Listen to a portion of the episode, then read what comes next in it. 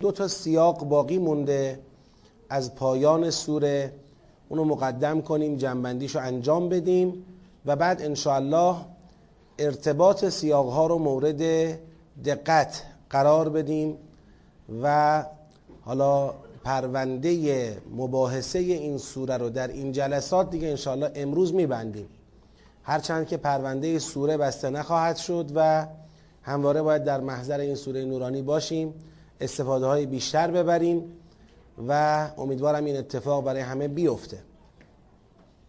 سیاق ششم و هفتم باقی مونده. سیاق ششم آیات چهل و هفت تا پنجاه که در واقع اگر بخوایم به فضای سخنش اشاره بکنیم، فضای سخن دارای دو بعده. یک، آیات چهل و هفت تا پنجاه، یک، اعراض از دعوت پیامبر به خاطر فَإِنْ أَعْرَضُوا فَإِنْ أَعْرَضُوا، این نشون میده در آیه چهل و هشت فَإِنْ أَعْرَضُوا، این نشون میده یکی از ابعاد فضای سخن سیاق ششم اعراض از دعوت پیامبره. بعد از عبارت فما ارسلناک علیهم حفیظا، از این عبارت هم همون احساس مسئولیت پیامبر گرامی اسلام درباره این اعراض فهمیده میشه، یعنی فضای اعراض از یک سو و احساس مسئولیت پیامبر درباره این اعراض از طرف دیگر. اگر یادتون باشه ما شبیه این فضا رو اوائل سوره هم داشتیم که اونا از یک سو بحث شرکشون مطرح بود، از طرف دیگر احساس مسئولیت پیامبر درباره اون شرک مطرح بود. چون الان سوره داره فرود میاد، معمولا اینطوریه که در سوره های بلند اون صعودی که اول مباحث سوره ما میبینیم تو همون فضا ولی با بیان دیگر شاهد یک فرود هم هستیم، معمولا اینطوری هست در سوره های قرآن. با توجه به این دو جنبه از فضای سخن ما یک بار این آیات رو بخونیم و سعی کنیم جنبندی بشه. میفرماید استجیبوا لربکم من قبل ان یأتی یوم لا مرد له من الله ما لکم من ملجأ یومئذ و ما لکم من نکیر. استجابت کنید پروردگارتان را. البته دقت بکنید که وقتی افعالی مثل استجیبو که خودش میتونه مفعول بگیره، یعنی میشه گفت استجیبو ربکم، استجیبو ربکم، یعنی نیازی به لام ما در اونجا نداشتیم در نگاه اول. استجیبو ربکم، پروردگارتون رو استجابت کنید. لام که اینجا میاد صحبت میشه که این لام چیه؟ بعضی ها میگن این لام اختصاص مفید تأکیده، یعنی استجابت کنید به طور ویژه پروردگارتان را، یه جور تأکیدی بر ضرورت استجابت پروردگار هست. اما اگر یه دقت بیشتری بکنیم با توجه به سابقه سوره میتونیم فلسفه لام رو بهتر بفهمیم. کی حدس میزنه؟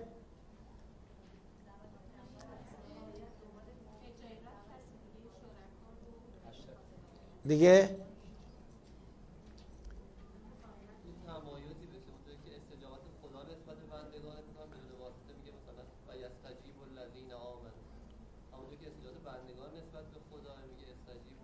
در حد تمایز وَاصْبِرْ لِحُکْمِ رَبِّکَ، حتی اونجا باید بیاد، چون نمیتونه حکم اونجا مفعول اصبر باشه، اونجا که باید لام داشته باشیم. اما الان در جایی داریم صحبت میکنیم که لام نداشتیم هم میشد.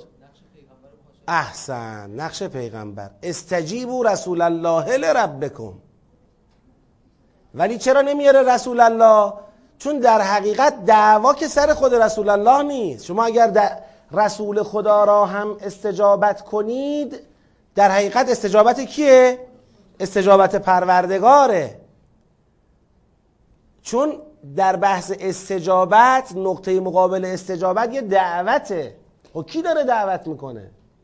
رسول داره دعوت میکنه که خداوند فرمود در اوائل سوره فرمود کبر علی المشرکین ما تدعوهم الیه، بعدم تو همون سیاق فرمود فلذالک فدعوا واستقم کما امرت، بعد تو همون سیاق باز فرمود که ان الذین یحاجون فی الله من بعد ما استجیب لهو. کی استجیب لهو؟ رسول خدا به خاطر خدا استجابت شد. چیش استجابت شد؟ دعوتش استجابت شد. پس استجیبوا لربکم من قبل ان یأتیه، این خطاب است به مردم که دعوت پیغمبر را به سوی پروردگار لبیک بگید. این در حقیقت استجابتی است برای پروردگار. من قبل ان یأتیه یوم لا مرد له من الله، قبل از اینکه روزی برسد که از جانب خدا برگشت دادنی برای اون روز وجود نداره، قبل از اینکه قیامت بیاد. و وقتی قیامت آمد دیگه خداوند هیچ وقت اراده نخواهد کرد که بار دیگر زمان به عقب برگرده و قیامت چی بشه؟ قیامت برگرده دیگه، اتفاق نیفته، مثلا برگردیم به عقب، اتفاق نخواهد افتاد. نه، بنده عرض کردم که این لام در واقع بله لام اختصاص که لام اختصاصه، اما در این که آیا یه جورایی در واقع مفید تأکیده، مقصود استجیبوا ربکمه، خدا گفته استجیبوا لربکم، یا نه مفعول اصلی استجیبوا کیه؟ پیامبره، استجیبوا رسول الله لربکمه. من این دومی رو با فضای سوره و سیاق سیاقهای قبلی مناسبتر میبینم. بله دیگه به خاطر که بازم ببین این اینا در نتیجه یک چیزن، در نتیجه یک چیزن، فقط دو نوع دو زاویه نگاه برای رسیدن به یک نتیجه، چه شما لام را لام اختصاص بگیری، چه اینکه بگی نه استجیبوا رسول الله لربکم، بازم اختصاصه ها، منتها یک مفعول دیگری برای استجیبوا در نظر گرفتی، تو مقصد یک چیزم، خیلی حساس نشید. ما لکم من ملجأ یومئذ، در آن روز برای شما هیچ محل پناهی، محل خلاصه آرامشی، رجوعی وجود نداره. ما لکم من ملجأ یومئذ و ما لکم من نکیر، و اون روز نمیتونید انکار هم بکنید، نمیتونید بگید خب قیامت دیگه نیست، تا وقتی قیامت برپا نشده خب میتونی بگی قیامت نیست، وقتی قیامت برپا شد که دیگه نمیتونی بگی نیست. خب این استجیبوا گفته شد، فان اعرضوا، پس اگر اعراض کردن از چی؟ از قبول این استجیبوا. اگر اعراض کردن یعنی پیش بینی میشه که اعراض هم میکنن، اگر اعراض کردند فما ارسلناک علیهم حفیظا، ما تو را به عنوان نگهبانی و مسئولی برای اونها ارسال نکردیم. ان علیک الا البلاغ، تنها مسئولیتی که تو داری در این فضا بلاغه، یعنی اینکه این دعوت را به نحوی برسانی به مخاطبش. دعوت که رسید دیگه حالا خودش میدونه، نمیخواد قبول بکنه دودش تو چشم خودش میره، قبول کنه نفعش رو خودش میبره. ان علیک الا البلاغ. خب در واقع این مطلب اوله توی این سیاق. مطلب دوم در این سیاق اینه و انا اذا اذقنا الانسان منا رحمتا فرح بها. مطلب دوم میخواد چیکار کنه؟ میخواد یه استدلالی بیاره.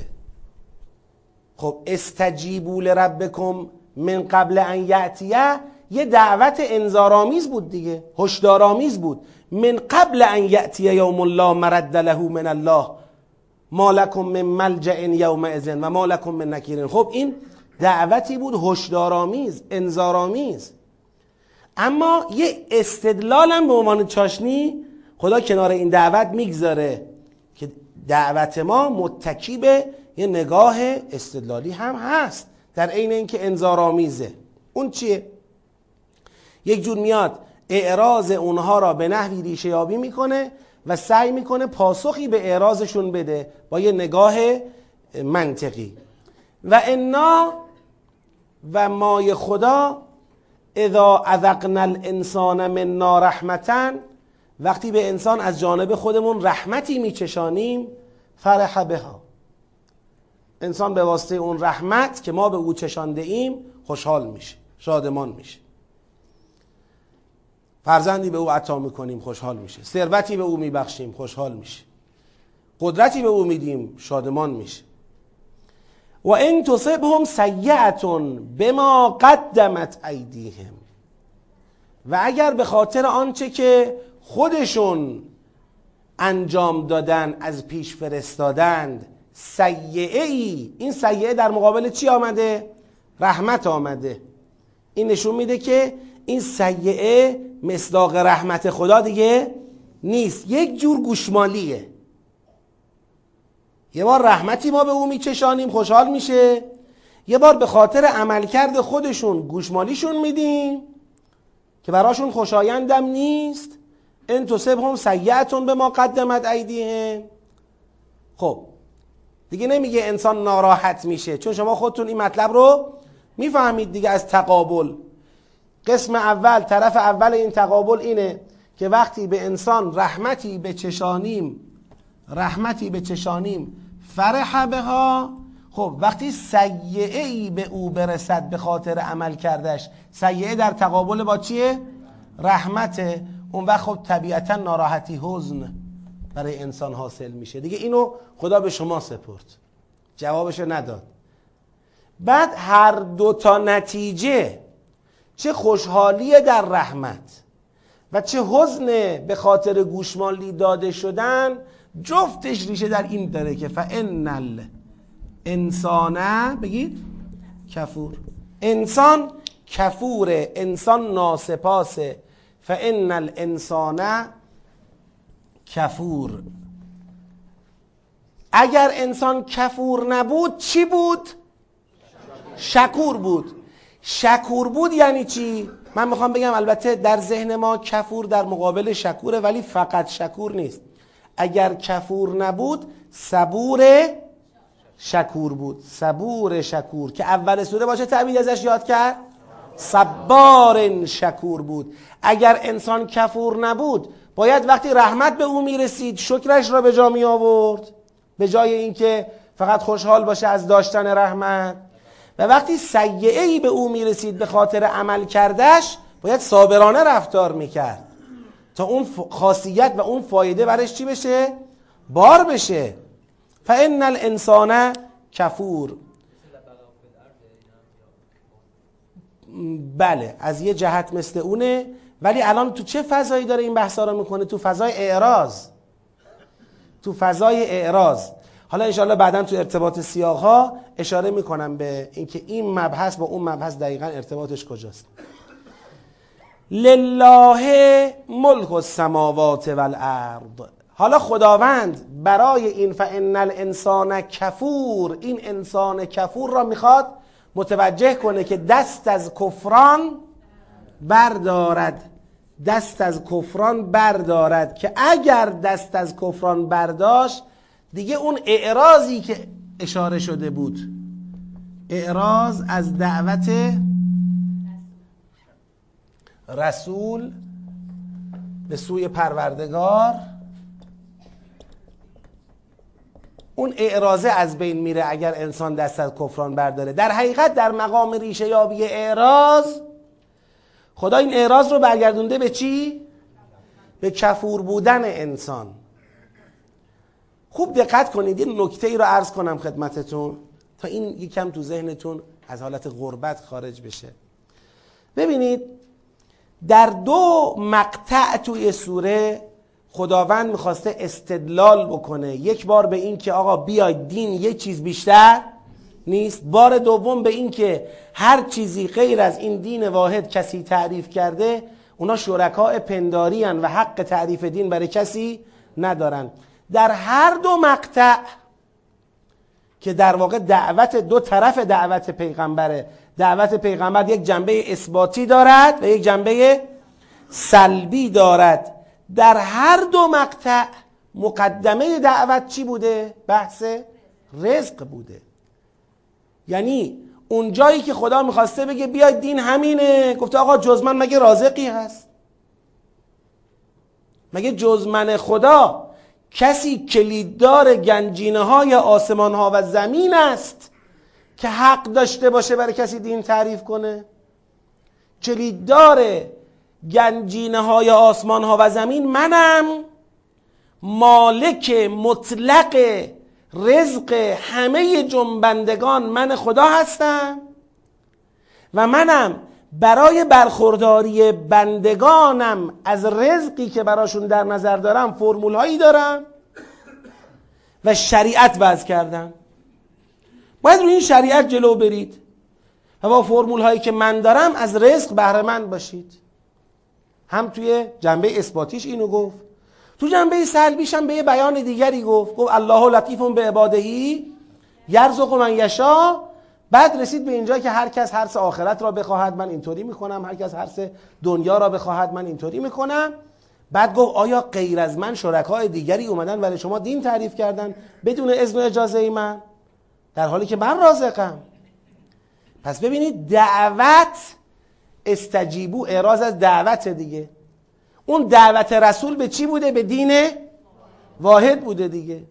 این دعوت در هر دو جنبه اثباتی و سلبیش متکی بوده به چی؟ به مبحث رزق.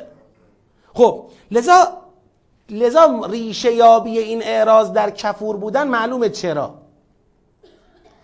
یعنی معلومه کسانی که نفهمیدن، درک نکردند که مدیریت رزق در اختیار مطلقه، بگید الله هست، و به پدیده های اطراف خودشون به جای این که به سرمنشأ الهیش نگاه کنن که اگر رحمتی به من رسیده او رسانده باید شکر او را به جا بیارم، اگر گوش من را گرفتن او گرفته باید صبر کنم، توبه کنم، برگردم، انابه کنم.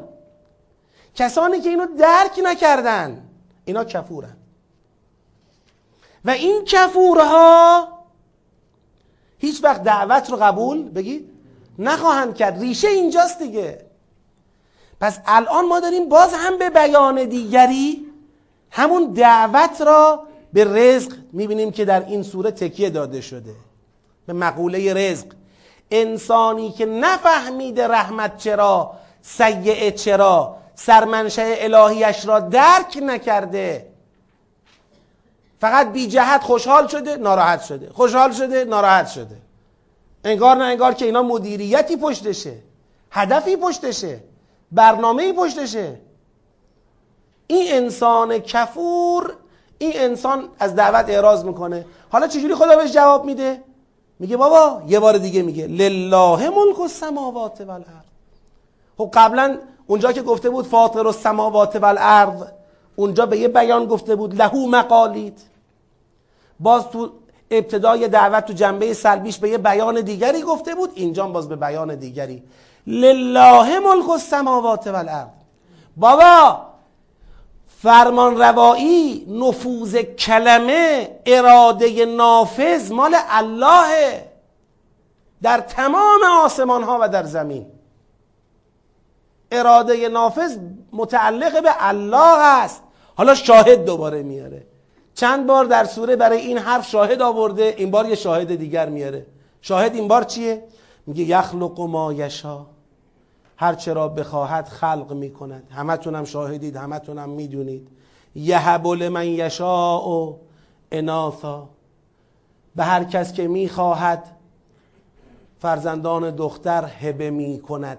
که حالا خود این ادبیات زیبای قرآن که در واقع اناث را بر ذکور چه کرده، اینجا مقدم کرده، یعنی در مقام هبه کردن، در مقام هدیه دادن اول آمده گفته اناثا. یه جور تقابل با یک فرهنگ تبعیضی که وجود داشته و شاید داره و شاید خواهد داشت، تقابل با یک فرهنگ تبعیضی که آقا مثلا اگر خدا لطف کند به ما چی باید به ما بدهد؟ پسر بدهد، نه اینجوری نیست. یهب لمن یشاء اناثا و یهب لمن یشاء الذکور، و به هر کس هم که بخواهد فرزندان پسر میدهد. او یزوجهم ذکرانا و اناثا، یا اینکه از هر دو جنس، یزوجهم یعنی از هر دو جنس بهشون میدهد، خواه پسرانی خواه دخترانی. و یجعل من یشاء عقیما، همین خدا هر کس را هم که میخواهد چی قرار میدهد؟ عقیم قرار میدهد، اصلا به او فرزندی عطا نمیکند. خب چه کسی دارد این مسئله را مدیریت میکند؟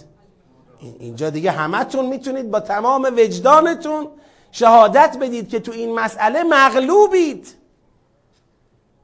تو این مسئله دیگه مغلوبید. خود این مغلوب بودن شما در این مسئله یک شاهد عینی و ملموس و محسوس است بر اینکه لله ملک السماوات و الارض.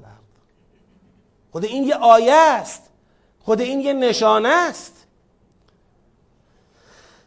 بعد میفرماید انه علیم قدیر، همانا او دارای علم ثابت و قدرت ثابت است. خیلی خوب، پس در حقیقت توی این سیاق از یک اعراضی صحبت شد، این اعراض ریشه یابی شد و نسبت به ریشه درمان شد.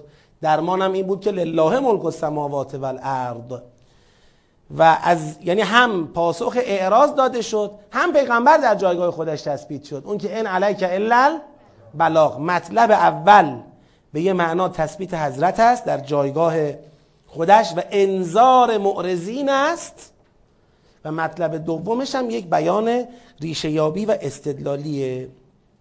آوردیم تأکید انذارآمیز بر ضرورت استجابت دعوت پیغمبر، استجیبوا لربکم من قبل ان یأتی یوم، به علاوه تثبیت پیامبر در موقعیت بلاغ، تو در جایگاه بلاغ محکم وایسا کار خودت انجام بده، به علاوه ریشه یابی و پیشنهاد درمان به معرضین از دعوت معرضین، از دعوت پیامبر. چرا اعراض میکنید؟ علت اینه. پیشنهاد درمان چیه؟ لله ملک السماوات و الارض. شاهد عینیش چیه؟ یهب لمن یشاء اناثا و یهب لمن یشاء الذکور. خیلی خوب، این سیاق تمام شد. یک صلوات بفرستید.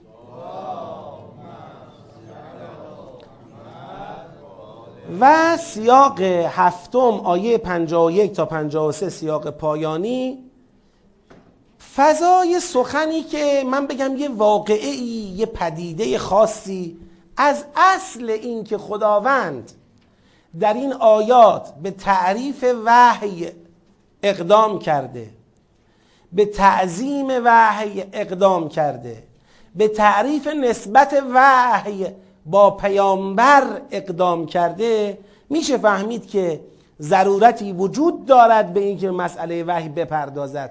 من تو پایان که میخوام ارتباط سیاق ها رو بگم خواهم گفت انشالله این ضرورت چیه. ضرورت وجود دارد، چون همون اول سوره هم به مسئله وحی اشاره کرد، هم اول سوره داریم هم آخر سوره داریم. چرا مباحث این سوره در پرانتزی از وحی قرار گرفت، از مباحث وحی قرار گرفت، هم اول هم آخر؟ خب اینو بهش میپردازیم، اما فعلا تو همین سیاق اجمالا همینقدر که ضرورت تعریف و تعظیم وحی به علاوه ضرورت تعریف نسبت وحی با پیامبر. و ما کان لبشر ان یکلمه الله الا وحیا، برای هیچ بشری این گزینه وجود ندارد که خدا با او سخن بگوید الا از طریق وحی.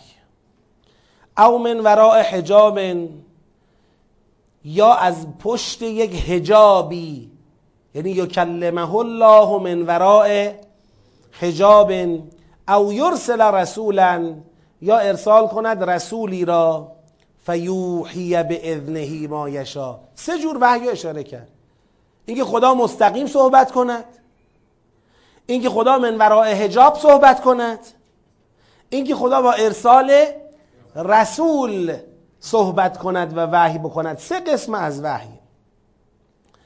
انه علی حکیم، در هر سه حالت هم از موضع علو و برتری است و از موضع حکمت است. خدا علی حکیم است.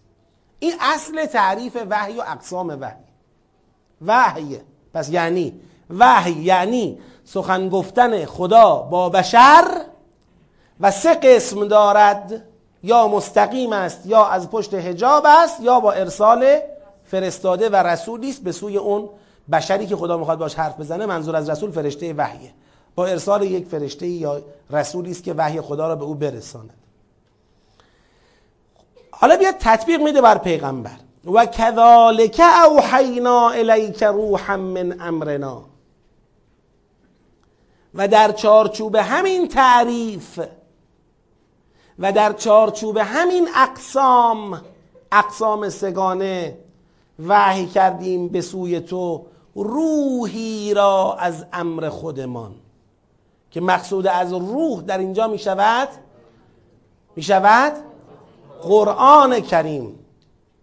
مقصود از روح، اوحینا الیک روحا، نمیگه ارسلنا الیک، اوحینا الیک روحا من امرنا. گفتیم روح یه چیزی نیست که فقط تو یه مصداق شما روح رو محدودش بکنید. مفهوم روح یک مفهومی است که میتونه مصادیق متعدد برداره. در اینجا مصداقش قرآنه. و کذالک اوحینا الیک روحا من امرنا ما کنت تدری، تو نمیدانستی، مل کتاب و لل ایمان، نمیدانستی کتاب چیه و نمیدانستی ایمان چیه.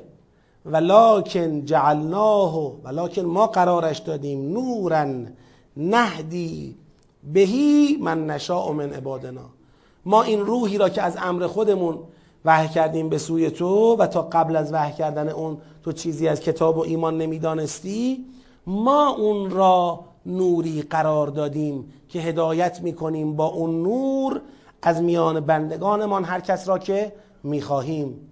و انک، تو چه کاری؟ و انک لتهدی الی صراط مستقیم، و تو قطعا هدایت کننده هستی به راهی مستقیم. که باز در اینجا منظور از صراط مستقیم می شود چی؟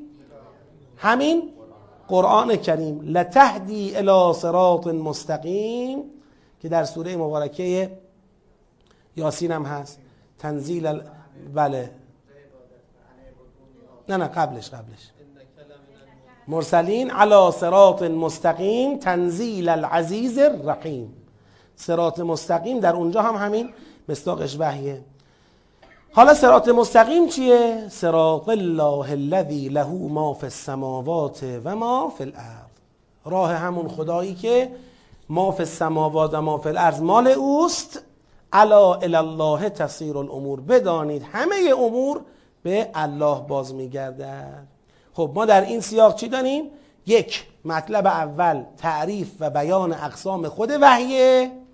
مطلب دوم تطبیق اون بر پیامبر گرامی اسلامه، تعریف نسبت پیغمبر با وحیه، که همین پیغمبرم مصداقی است از مصادیق انسانهایی که مخاطب وحی واقع شدن و واسطه قرار گرفتن که تا سخن خدا را به بشر برسونن، از خدا بگیرند. اوحینا الیک روحا من امرنا، به بشر ابلاغ کنن. لتهدی الی صراط مستقیم، اون مسئولیت را، مسئولیت خطیر را ایفا بکنند. لذا بیان انواع وحی الهی و تبیین ماهیت وحیانی قرآن و نسبت آن با پیغمبر را ما در جهت هدایتی میبینیم. بفرمایید.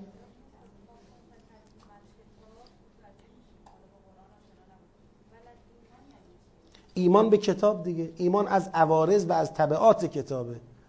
وقتی کتاب کتاب موضوع، ایمان حکمشه. تا وقتی که کتاب را شما ندانی، ایمان به چی؟ ایمان متعلق میخواد دیگه.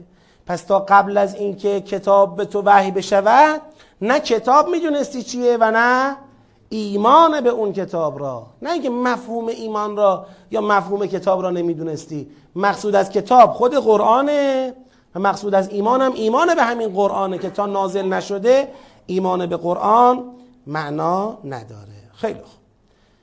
بحمدالله مرحله سوم تدبر در سوره مبارکه شورا که جنبندی سیاق ها بود به پایان رسید و ما میخوایم مرحله چهارم رو به اذن الله آغاز بکنیم. صلواتی بفرستید.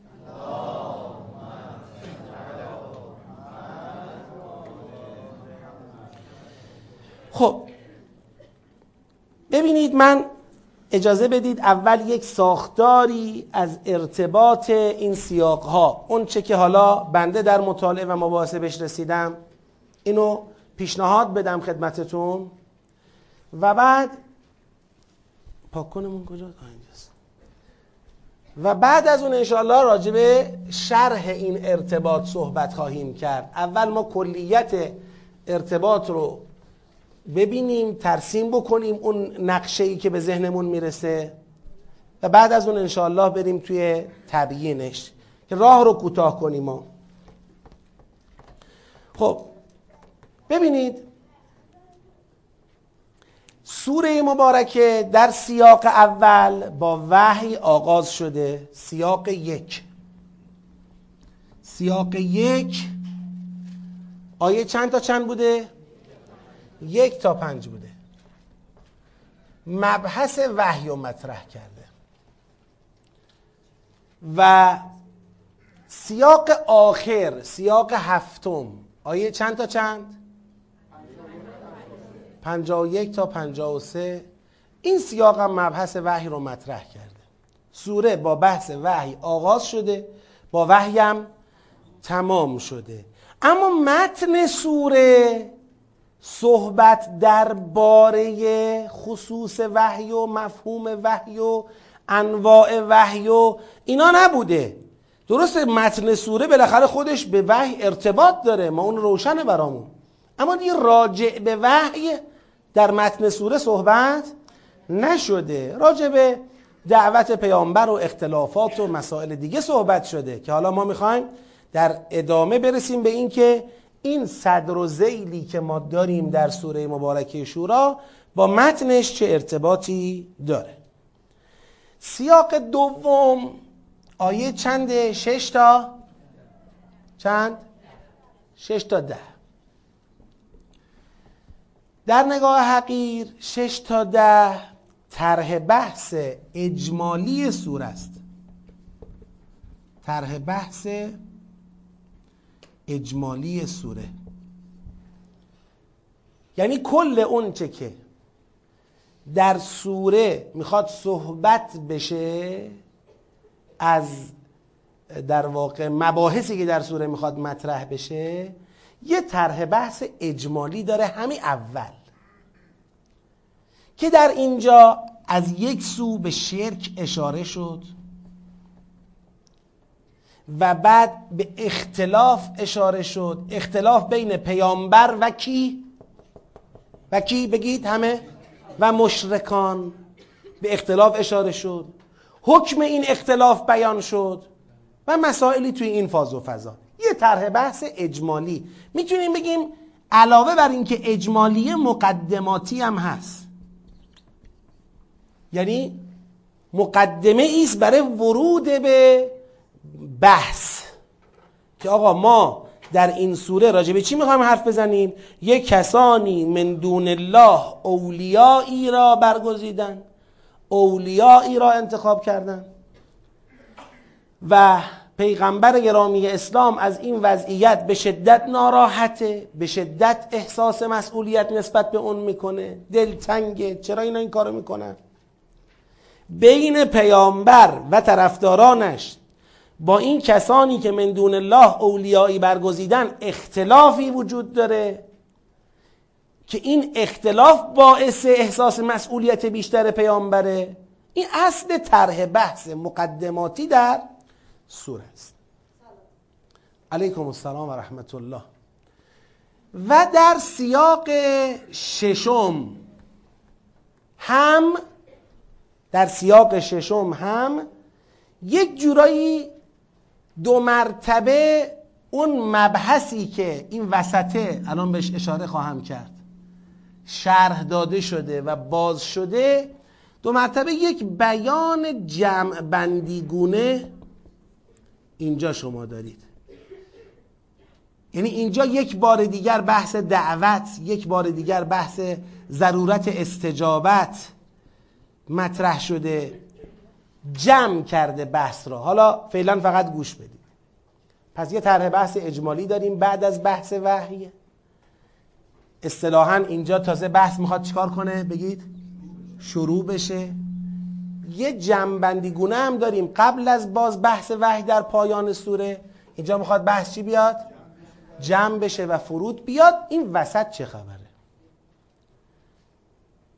دعوتی که ازش صحبت میشه در این سوره، این دعوت یه جنبه اثباتی داره. سیاق چندمه؟ سوم، آیه یازده تا هجده. یازده تا هجده در سیاق سوم، آیات یازده تا هجده، اون جنبه اثباتی دعوت بحث شده که آقا فاطر یکیه، رازق یکیه، این فاطر و رازق یه شرع، یه شریعت، یه دین تعریف کرده. درسته قبول این دعوت برای خیلی‌ها سخت میاد، اما علتی که سخت میاد اینه اینه اینه پیغمبر تو بدون لحاظ این که برای اونا سخت قبول دعوت تو، محکم به دعوت خودت ادامه بده، کوتاه نیا. البته دنبال جنگ مذهبی و اینا نیستی، دعوت تو محکم ببر جلو. علیکم السلام.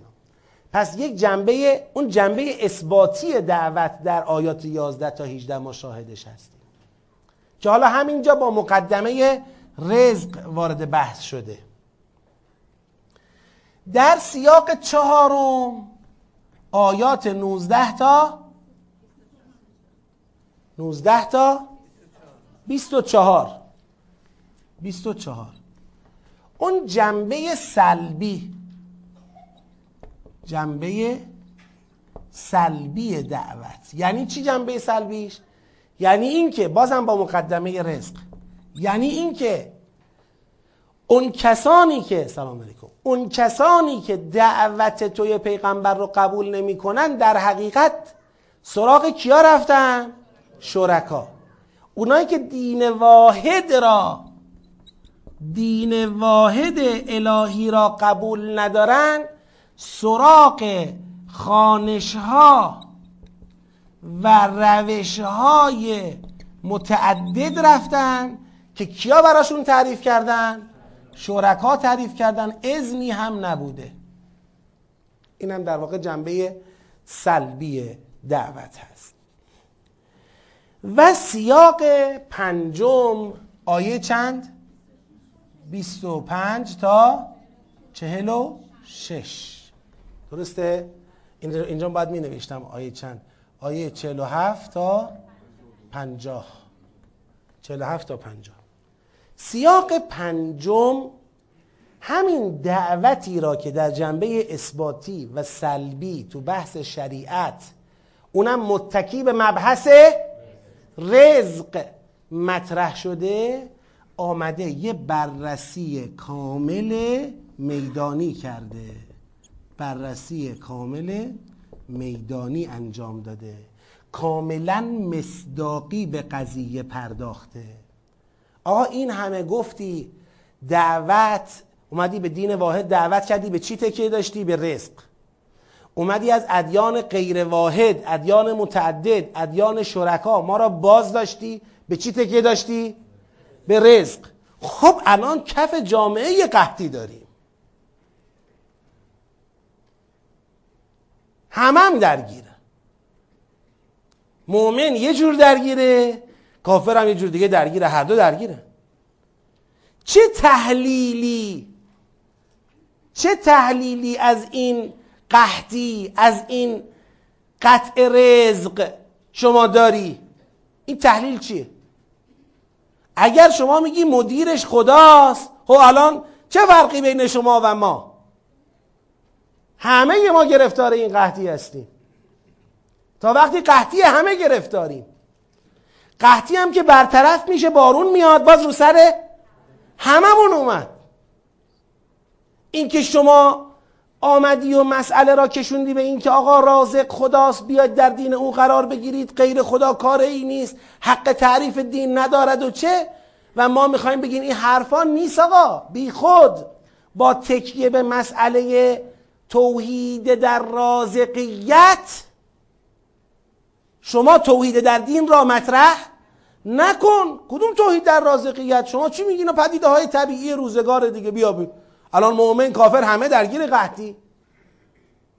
بعد خدا میخواد این پدیده در واقع میدانی، این پدیده مصداقی کف جامعه را میخواد با نگاهی که چه در جنبه اثباتی داشته چه در جنبه سلبی داشته میخواد بررسی کنه. من تعابیر دیگری هم نوشتم، مثل بررسی چالش قحطی، بررسی چالش قحطی با نگاه به اختلاف مذکور. اختلافی وجود داشت دیگه، بین طرفین این دعوت اختلافی وجود داره، یک عده دین واحد رو قبول دارن، یک عده قبول ندارن. خداوندم بحث رو به رزق گره زده، به توحید در رازقیت گره زده. با نگاه به اختلاف مذکور چالش قحطی باید بررسی بشه و با توجه به ارتباط دو طرف بحث با مقوله رزق. پس ببینید یک بار دیگه کوتاه عرض میکنم، بعد میریم توی تطبیقاتش. کوتاه عرض میکنم سوره مقدمه ای دارد از وحی، تلیعه ای از وحی دارد و یه خاتمه ای از وحی دارد. هنوز من نگفتم وحی برای چی، یه تلیعه ای از وحی، یه خاتمه ای از وحی.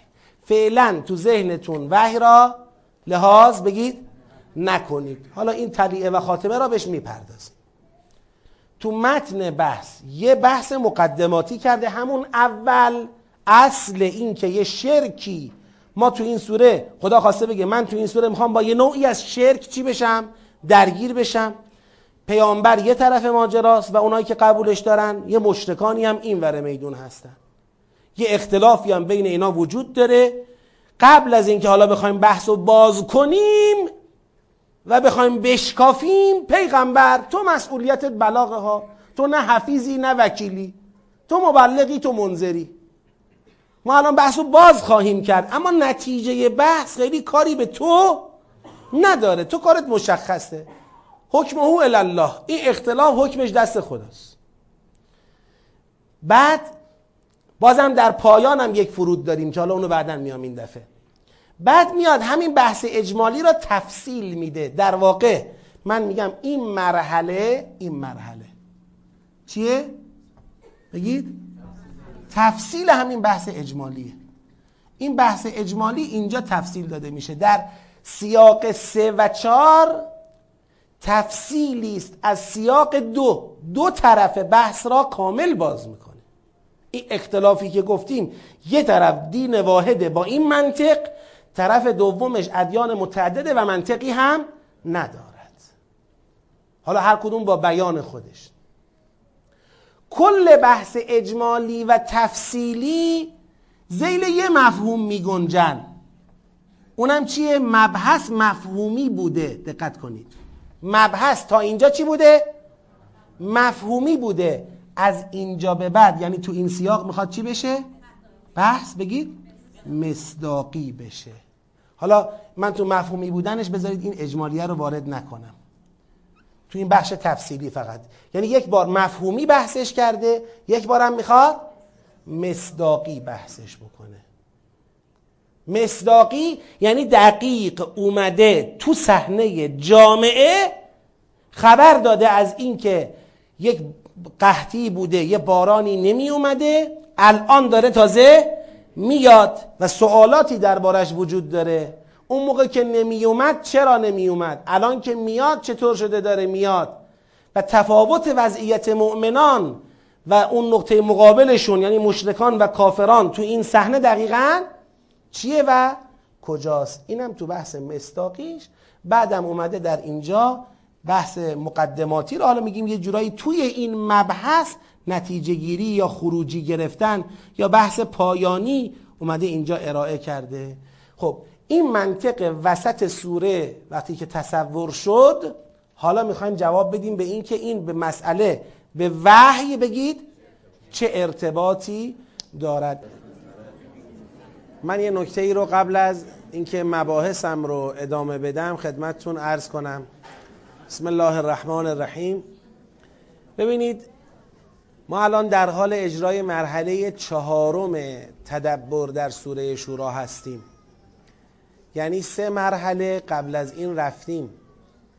یک مرحله رفتیم فقط سعی کردیم آیه ها رو بفهمیم، کلی نکات معرفتی و هدایتی تو همون مرحله اول گیر ما اومده. مرحله دومی رو رفتیم تا شروع و پایان سیاق ها رو بشناسیم، باز اونجا دقیق تر شده ذهن ما درباره سوره. در مرحله سوم که جنبندی کردیم، باز یک گام جلوتر رفتیم، معارف جدیدتر و دقیق تری نصیبمون شده و الان در مرحله چهارم میخواهیم به نقطه ای برسیم که وقتی سوره شورا را میخوانیم این منطقه ورود و خروجش را درک کنیم. یعنی نگیم خب حالا وحی تمام شد راجع به شرک حرف میزنه، حالا این تمام شد راجع به رزق حرف میزنه، حالا اینجوری نگیم، یعنی بفهمیم این ورود و خروج چیه، چه منطقی داره.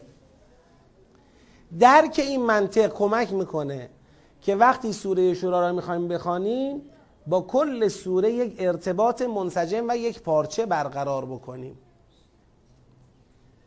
برای کسی که فکر کنه کل سوره اینه، این یه پوسته ای بیش نیست، این یه پوسته ایه. یعنی ارزشش برای کسی که به محتوای سوره توجه نداشته باشه ارزش خاصی نداره، مغز نداره. اما کسی که اومده این مباحث را رو مراحل قبل داره انجام میده، یعنی از مغز حرکت کرده، آیه به آیه بحث کرده، سیاقها را شناخته، سیاق به سیاق بحث کرده، حالا میخواد ببینه این کلیت با چه منطقی جمع میشه، این دیگه یک پوسته تنها نیست. اینا دیگه کدهایی است که ذهن او را کمک میکنه که در این سوره نسبتاً نسبتاً بلند، حالا حدود شش صفحه، بتونه یک حرکت یک پارچه انجام بده، یک مطالعه یک پارچه داشته باشه. لذا حالا من احتمال میدم شاید برای بعضیا که تو مراحل یک و دو و سه این سوره چندان متمرکز نشدن، شاید به نظر برسه که خب حالا اینا رو برش اصلا بحث میکنیم که چی بشه. نه، اینجوری نباید نگاه بکنیم. ما معتقدیم هر سوره ای یک بسته منسجم هدایتیه که یک از یک زاویه خاصی به مقوله بندگی نگاه میکنه و منحصر به فرد در اون زاویه نگاه. یعنی شما دیگه سوره شورا دیگه نداری تو قرآن، همینه. شاید سوره های دیگر هم به مقوله شرک، به مقوله توحید، به مقوله رزق نگاه کردن، ولی در یک پازل های دیگر با یک ورود و خروج دیگر که نتایج دیگری برش بار میشه. اون چه که سوره شورا پوشش میده مخصوص خودش. لذا درک این ورود و خروج اهمیت داره، در عین اینکه سوره فقط این ورود و خروج نیست. سوره سوره است با تمام مضامینش، اما سوره ایست که داره با این منطق به نظر میاد. حالا آیا از این دقیق تر، از این بهتر نمی شود به جنبندی سوره پرداخت؟ قطعا میشه. همین مقدار که ما به نظرمون میرسه این جنبندی غلط نیست، ما ادعای بیش از این نمی کنیم که آقا به نظر ما غلط نیست، اما آیا تمام مطلب در جنبندی سوره اینه؟ قطعا تمام مطلب این نیست. آیا بهتر از این نمی شود سوره فهمید و جمع کرد؟ قطعا می شود. حالا روزی ما فعلا انقدره، اما ما باید این اطمینان رو داشته باشیم اون چه که داریم در این لایه میگیم حداقل با قواعد، با ضوابط مطابقت داره و اشتباه نیست. خب بحث وحی در ابتدا و انتهای سوره برای چیه؟ ببینید اختلافی که در این سوره مورد واکاوی قرار گرفته، بحث اجمالیش مطرح شده، طرفینش مطرح شده، مصداقی مطرح شده. این اختلافی که در سوره مورد واکاوی قرار گرفته بین چه کسانیه؟ این اختلاف در دین واحده که مبحث، یعنی اون در واقع ریشه های بحث کجاست؟ از زمان حضرت نوح یه دینی پایه‌گذاری شده تا الان همون دین از نظر خدا و قرآن. کسانی این وسط خط خودشون رو چکار کردن؟ جدا کردن. پس یه ریشه ای در ادیان الهی بگید داشتند و دارند، ولی امروز به یه خروجی دیگری رسیدن، یعنی شرکیست، طرف اختلاف مشرکیست که در اصل وحی در اصل وحی مسئله ای بگید نداره. ما الان نمیخوایم وحی رو به او اثبات بکنیم، میخوایم او را به وحی و به اقتضاعات وحی برش گردونیم، بگیم چطور شد که شما همیشه به وحی در اصل دینتون به وحی تکیه دارید، اما در طول زمان یه اتفاق بدی براتون افتاد، در طول زمان دیگه ارتباط شما با وحی چی شد؟ بگید قطع شد. یه جورایی نگرشتون به عالم و پدیده های عالم از وحی جدا شد. ما امروز تعبیر میکنیم به سکولار شدن. تو تحلیل پدیده های اطرافتون دیگه به وحی رجوع ندارید. یکی از این پدیده های خیلی مهم که اگر خوب بهش توجه میشد و درک میشد، همیشه در دین واحد حرکت میکردیم و به اختلاف کشیده نمیشد کار ما، مسئله رازقیت پروردگار بود. شما دست خدا را از دخالت مستقیم در رازقیت چه کردید؟ کوتاه دیدید. قالت الیهود ید الله مغلوله، دست خدا را بستید. خدا را از دخالت در عالم و مدیریت پدیده های طبیعی عالم، حالا از دادن رزق یا گرفتن رزق، از بست, بست دادنش یا محدود کردنش، اولا خدا را دیگه دخالت ندادید، خدا را گذاشتید کنار از تحلیلاتون، یه تحلیل کاملا عادی مادی انجام دادید. بعد امروز رسیدید به این نقطه هایی که میبینید توش هستند و هستید دیگه. شما را نمیگم، از طرف قرآن دارم میگم، به اون طرف شرک توش هستید. دین برای کسانی که از این شریعت واحد کنار موندن، در طول زمان دین رسید به اون جایی که بفرمایید فقط تو کلیسا و تو صومعه و تو مسجد دیگه کف زندگی، سطح زندگی، اتفاقاتی که داره میفته، تحلیلش، دیگه اینا کاری با دین نداره. اصل وحی رو برای این به اینها گوش زد میکنه. یستغفرون لمن فی الارض، هنگامی که وحی نازل میشود ملائکه استغفار میکنن که خدای اهل زمین بتونن حق وحی را چه کنن؟ ادا کنن. و در پایان بحث تطبیق مصداقی میکنه. میگه خب حالا ممکنه کسی بگه آقا ما که رو اصل وحی حرفی نداریم، بحث سر این مدعی جدیده.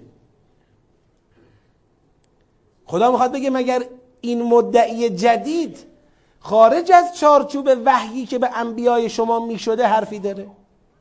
همیشه خدا با بشر میخواسته حرف بزنه، در یکی از این سه قالب حرف زده، با او هم در همین سه قالب صحبت کرده، خروجی شده این.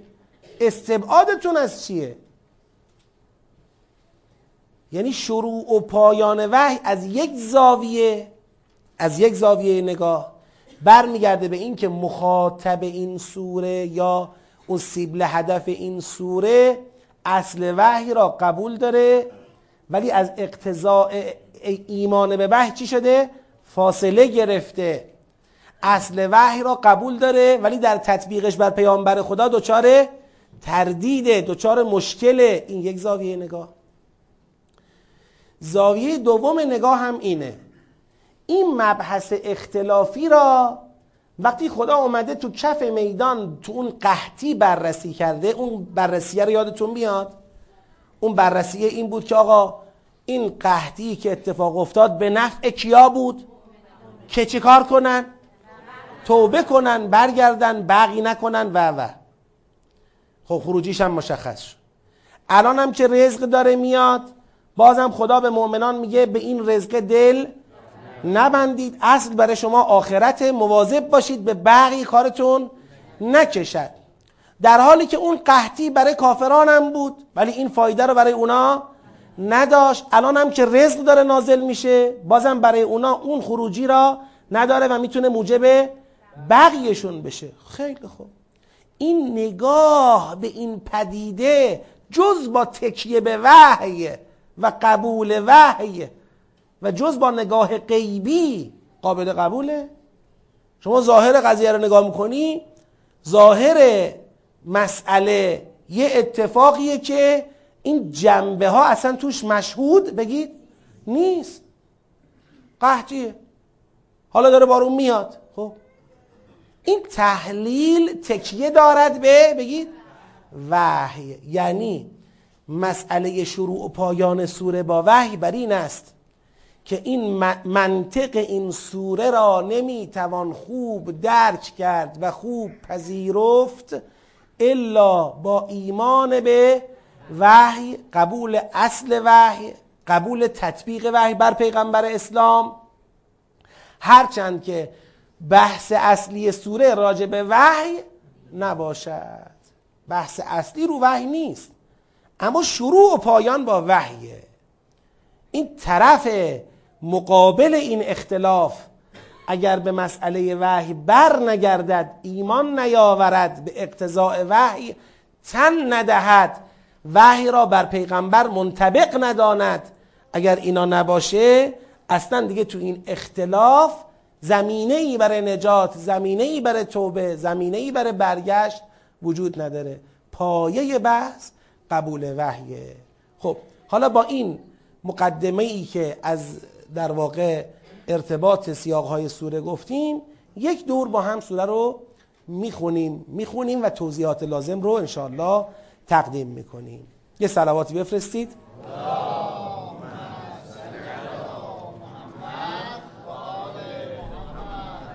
اعوذ بالله من الشیطان الرجیم، بسم الله الرحمن الرحیم. میخوایم سوره شورا را تدبری بخوانیم. حامیم عین سین قاف، كذلك يوحي إليك وإلى الذين من قبلك الله العزيز الحكيم. ببینید إليك وإلى الذين من قبلك، یعنی وحیی که به تو کردیم و وحیی که به قبلی‌ها کردیم همینجوری بوده. چرا یه جا وایسادن با بقیه همراه نشدن؟ یکی گفت من نوح رو قبول دارم، من ابراهیم رو قبول دارم، من موسی رو قبول دارم، من عیسی رو قبول دارم. خب همین بوده، وحیی که بر تو کردیم و وحیی که به اونا کردیم بر همین قاعده بوده. لهو ما فی السماوات و ما فی الارض و هو العلی العظیم. ببینید همینجا، حالا از اینجا به بعد یکی از خطایی که تو ذهنتون تعقیب کنید دیگه مسئله لهو ما فی السماوات و ما فی الارض، مسئله یشاء و یشاء و یشاء گفتنهای خدا در سراسر سوره، خدا مالکیت مطلق خود را چیکار کرده؟ اشراب کرده. تو کل مباحث سوره مالک مطلق منم، رازق مطلق منم، مشیت مشیت منه، همه چیز در چارچوب مشیت من اتفاق میفته، دست من خدا را از هیچ مقطعی از مقاطع زندگیتون نباید کوتاه بکنید. الله لطیف بعباده یرزق من یشاء من یشاء من یشاء. حالا خیلی خواهیم دید تو سوره، دست منو کوتاه نکنید، خدا را از هیچ صحنه‌ای بیرون نکنید، از هیچ عرصه‌ای بیرون نکنید، از هیچ مقطعی بیرون نکنید، از هیچ طبقه‌ای بیرون نکنید. از اون آس عرش گرفته تا اون دانه‌ای که در دل خاک میروید خدا دارد میرویاند. یه خدای مقدس دور از عرصه‌های زندگی، خدای اسلام این خدا نیست. خدایی که قرآن مطرح میکنه خدایی است که ریز به ریز، جز به جز، دقیق دقیق، لطیف لطیف، همه جا با بندگان هست و همه امور و همه شؤون به او برمیگرده. پس دیگه جایی برای ورود غیر او وجود نداره. کسی غیر از او حق حاکمیت و حق شارعیت نداره. که کجا در اومد این بحثا؟ ببین الان ما اینا رو برای چی میگیم؟ شاید اگر میخواستیم نگاه آیه‌ای داشته باشیم از لهو ما فی السماوات و ما فی الارض، این جنبه ها انقدر نمی اومدیم به سراغ این جنبه ها، ولی ما دیگه یه سوره ای رو پیش رو داریم و هو العلی العظیم. تکاد السماوات یتفطرن من فوقهن از عظمت وحی و الملائکه یسبحون بحمد ربهم و یستغفرون لمن فی الارض. ملائکه آرزو میکنن ای کاش اهل زمین در مقابل این وحی حقشو ادا کنن، همه به اون ایمان بیارن، همه به دین واحد برگردن، همه مالکیت و رازقیت خدا را به طور مطلق بپذیرن و از هر دین و شریعت و مکتبی جز اون چه خدا به اون اذن داده یعنی قرآن کریم رویگردان بشن. الا ان الله هو الغفور الرحیم. خدا میگه البته من برای اهلش اهل مغفرتم و اهل رحمتم. این شروع سوره با مبحث وحی. حالا میاد طرح بحث اجمالی بکنه. والذین اتخذوا من دونه اولیاء، کسانی که به جای او سراغ اولیاء دیگر رفتن، الله حفیظ علیهم. همین اول بحث نگهبان مسئول کیه؟ خداست. مسئول نگیم، نگهبان. نگهبان و مراقب خداست. و ما انت علیهم بوکیل. پیغمبر من، با اینکه میدانیم این مسئله بر تو سخت است که تو دعوت کنی از جانب خدا و دعوت تو لبیک گفته بگید نشود، ولی محکم باش. و ما انت علیهم بوکیل. احساس مسئولیت نکن، باعث سستی تو خواهد شد. تو سر جای خودت محکم. و کذالک اوحینا الیک قرآنا عربیا. ما قرآنی قابل فهم عربی بر تو وحی کردیم، به سوی تو وحی کردیم. لتنذر ام القرى و من حولها و تنذر یوم الجمع لا ریب فیه فریق فی الجنه و فریق فی السعیر. تو بر اساس قرآن مسئولیت اصلیت انذار دادن است، چه اهل ام القرى را چه من حولها در سراسر زمین را، و سرانجام گروهی در جنت خواهند بود و گروهی در دوزخ. تو مسئولیتت ابلاغ انذارگونه است، کارتو انجام بده.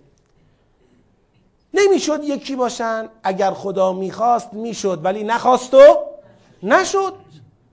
چرا نخواست و نشد؟ چون خدا نمیخواد از این دنیا صحنه امتحان و ابتلا برچیده شود. ولو شاء الله لجعلهم امة واحده ولکن یدخل من یشاء فی رحمته.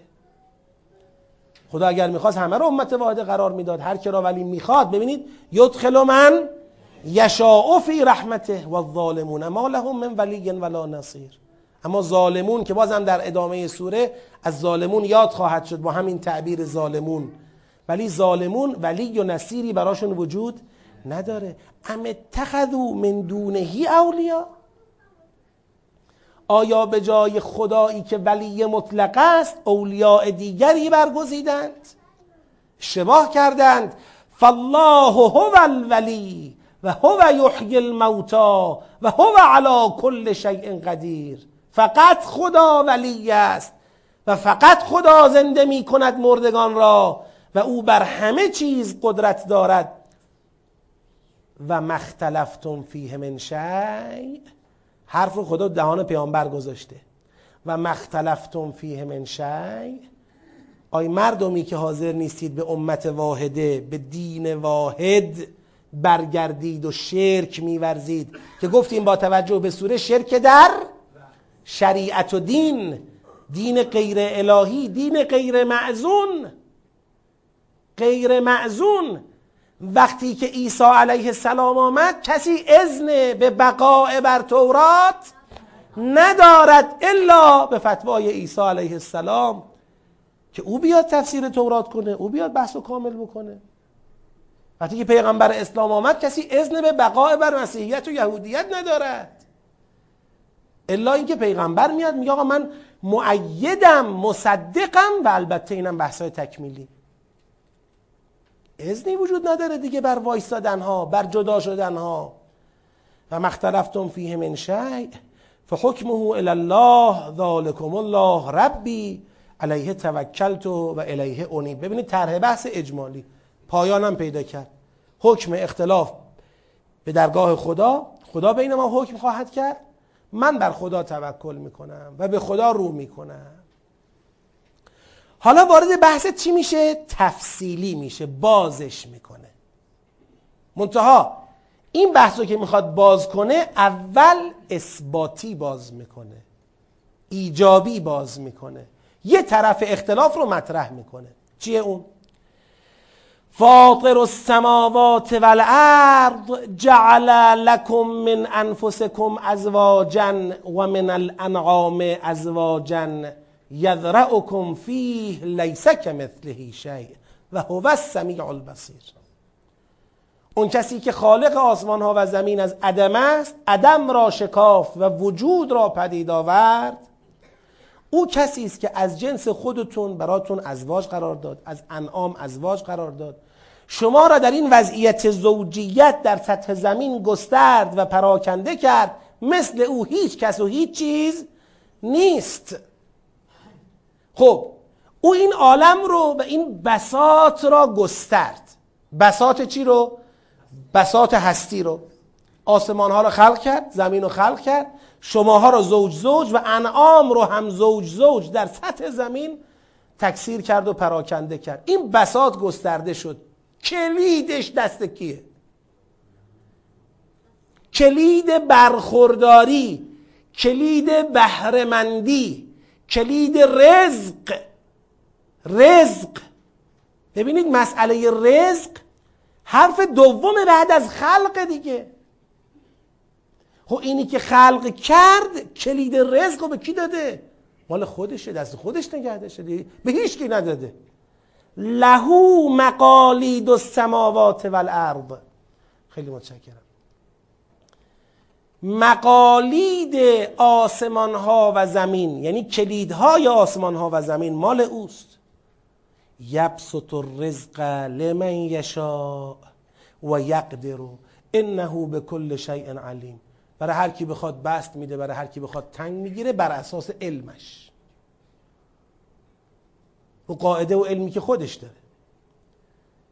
این خدایی که خلق کرده، نظام را گسترده، کلیداشم دست خودشه. شرع لکم من الدین ما وصی به نوحا، همان چرا که به نوح وصیت کرد به عنوان دین در پیشگاه شما، جلوی پای شما قرار داد. گفت برید راه اینه. شرع لکم، شارع باز کرد، خیابون باز کرد، گفت حرکت. من این عالم رو خلق نکردم برای درجا زدن. حرکت از کجا شروع کرد به طور رسمی؟ از زمان حضرت نوح. والذی اوحینا الیک، اینی که به تو وحی کردیم، و ما وصینا به ابراهیم و موسی و عیسی، اونی که به ابراهیم و موسی و عیسی وحی کردیم، همه یه حرف بود، ان اقیم الدین، همون دین را، یعنی دین دوران نوح علیه السلام را اقامه کنید و لا تتفرقوا فیه. خب وقتی خالق، وقتی فاطر و رازق مطلق عالم یه خیابون باز کرده، میگه همه از اینجا باید برید. از دوران نوح تا امروز که پیغمبر اسلام آمده همون خیابونه و همه موظف بودن به اینکه همین خیابون رو باید تصدیح کنید، سفتش کنید، زیرسازی کنید، حاشیه‌هاش رو بذارید. خیابون جدیدی تعریف نشد، خیابون جدیدی وجود نداره، همه باید از همینجا برید. تفرق ممنوع، جاده خاکی، جاده فرعی ممنوع، راه مشخصه، برید جلو. حالا پیغمبر اومده مسئول این راهه، دعوت میکنه. اما کبر علی المشرکین، بگید ما تدعوهم الیه، سخت برای مشرکین آنچه که تو دعوت میکنی آنان را به سوی آن. نمیتونن قبول کنن که بله آقا خیابون همینه، همه باید همینجا حرکت کنن. نمیتونن قبول کنن. چیکار کنیم؟ پیغمبر قصه نخور. الله یجتبی الیه من یشاء و یهدی الیه من یونیب. هر کی را میخواد به سوی خودش جذب میکنه. تو دعوت کن، برو جلو، خدا آدمای خودشو جذب میکنه. بازم ببینید مالکیت مطلق خودشو اینجا به رخ کشیده. خب اما اینایی که پخش و پلا شدن این ور اون ور رفتن چرا رفتن؟ و ما تفرقوا الا من بعد ما جاءهم العلم. چرا؟ بغیا بینهم. من میخوام بگم حتی این بغی از رزق جدا نیست، چون تو سوره گفته شده فرمول افتادن به بغی چیه؟ کسانی که تو خط خدا جلو نرفتن رزق خدا اونا رو به چی کشیده؟ به بغی کشیده. خب باید تو خط خدا جلو میرفت تا تحت مدیریت و کنترل قرار بگیره. اصلا شرک از همینجا زائیده می شود که کسی تو خط خدا حرکت نمی کند و گرفتار بغی میشه. بغیا بینهم. بعد می فرماید بله ولولا کلمتون سبقت من ربک الی اجل مسمی لقضی بینهم. اگر نبود اراده خدا برای اینکه مهلت بدهد حکم میکرد، کارو تمام میکرد. ولی فقط این نیست، کسانی هم هستن که بعدن وارث کتاب شدن، اونام دارن انحرافی میرن، جاده خاکی میرن، ولی از رو شک میرن. دو طبقه داریم در این متفرقین.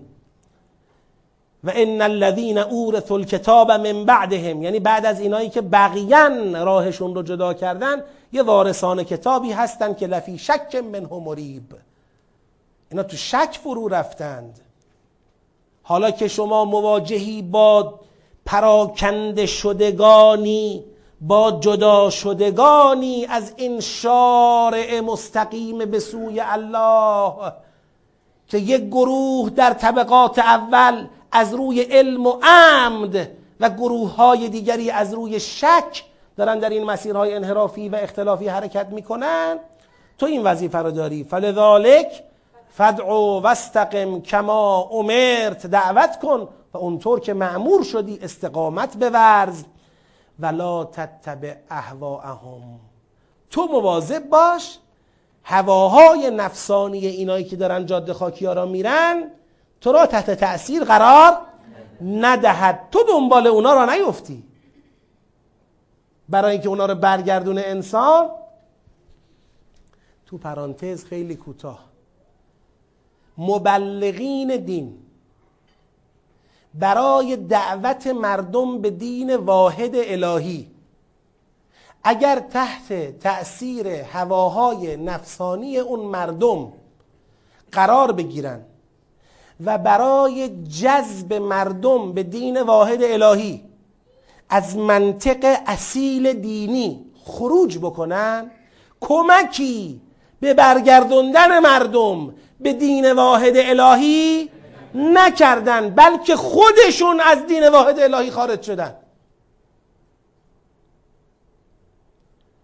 عمامه گذاشته رو سرش میگه من جهنم را انکار میکنم که مردم رو جذب کنم، تو بیجا میکنی. این جذبه، این جذب مردم به دین واحده یا خروج تو از دین واحد؟ این خروج تو از دین واحد. تو داری راهو کج میکنی، خودت شدی منشأ اختلاف، خودت شدی مبدأ تفرق، دنبال هواهای مردم میری. مردم از اینجور دین خوششون میاد. اگه معیار خوش آمد مردم بود تا حالا خدا حل کرده بود مسئله را. یه دین گله گشاد بی حساب و کتاب که خرج نداره، هر کی هر غلطی میخواد بکنه بکنه. این شد دین. ولا تتبع اهواءهم، محکم راه خودتو برو. و قل، و بگو آمنت بما انزل الله من کتاب، هر کتابی خدا نازل کرده من مؤمنم. و امرت لاعدل بینکم، مأمور به ایجاد عدل و مواسات بین شما هستم، جلوی بغی و برتری طلبی ها را میخوام بگیرم. الله ربنا و ربکم، الله پروردگار ما و شماست. لنا اعمالنا و لکم اعمالکم، ما مسئول اعمال خودمون هستیم، شما مسئول اعمال خودتون هستید. به این کسانی میگه که از جاده دورن.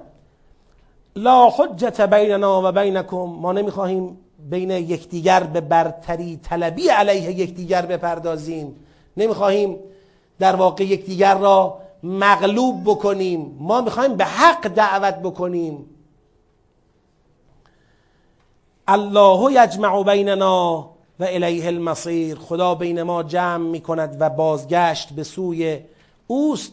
اما اگر اونا اومدن والذین یحاجون فی الله من بعد ما استجیب له، دعوت تو را عده‌ای اجابت کردند با تو در شارع مستقیم به سوی الله به حرکت در آمدند، ولی این متفرقین، این مشرکین آمدن با شما محاجه کردند، خواستن شما را مغلوب کنند.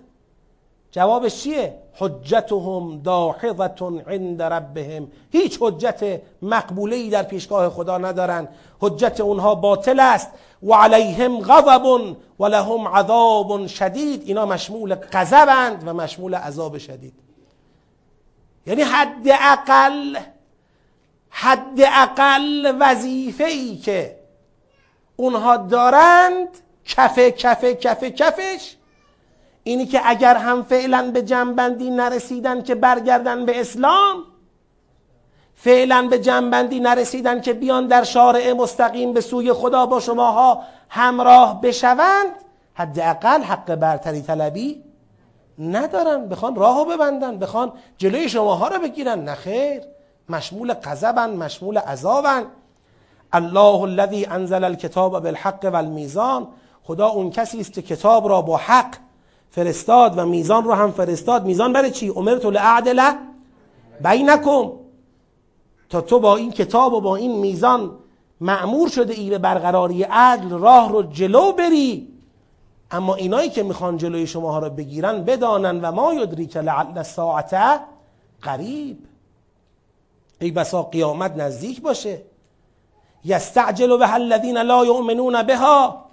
اینها برای اینکه پشتوانه انذار تو را از تو بگیرند، از معادی که تو از اون دم میزنی روی گردانند، اون رو مسخره میکنند، به مسخره طلب عجله میکنند. والذین آمنوا مشفقون منها و یعلمون انها الحق الا ان الذین یمارون فی الساعة لفی ضلال بعید. بفرمایید.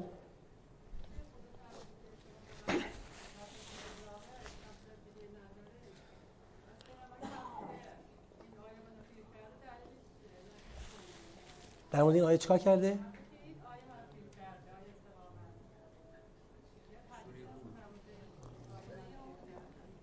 خب انجام همین وظیفه که لا تتبع اهواءهم، انجام همین وظیفه که تو بدون کمترین تمایلی، کمترین کج شدنی، کمترین کوتاه آمدنی از حقیقت باید حق را مطرح بکنی و جلو ببری.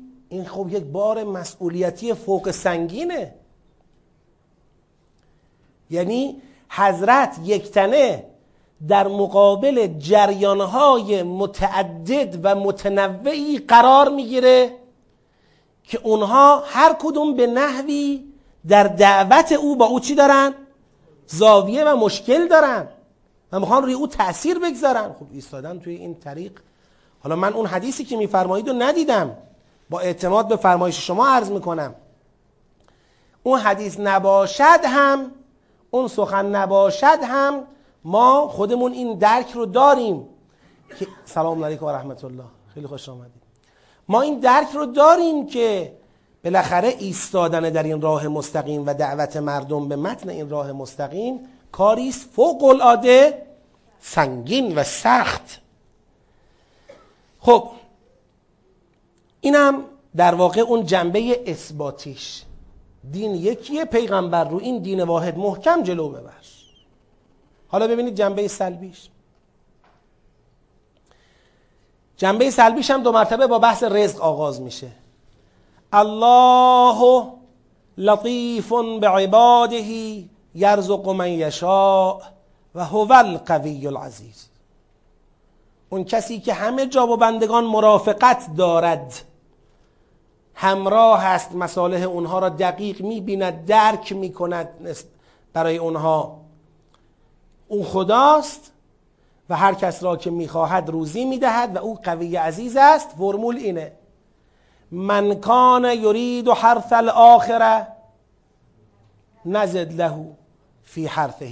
چرا این فرمول اینجا مطرح میکنه؟ به نظر من این فرمول رو اینجا مطرح میکنه، چون ممکنه تو جنبه سلبی کسانی خدا را، یعنی این بحث مالکیت مطلق خدا در مسئله رزق را بخوان به چالش بکشن، بگن اگر پیغمبر، اگر اونطور که شما میگی هست، که شما میگی رازق فقط خداست، پس فقط باید بگید راه واحدی را که او تعریف کرده طی کرد و این راه واحد یه چیز بیشتر نبوده از دوران نوح علیه السلام تا الان، اگر چنینه پس علالقاعده باید برای کسانی که در این شارع مستقیم و راه واحد جلو نمی روند رزقی نباشد که هست.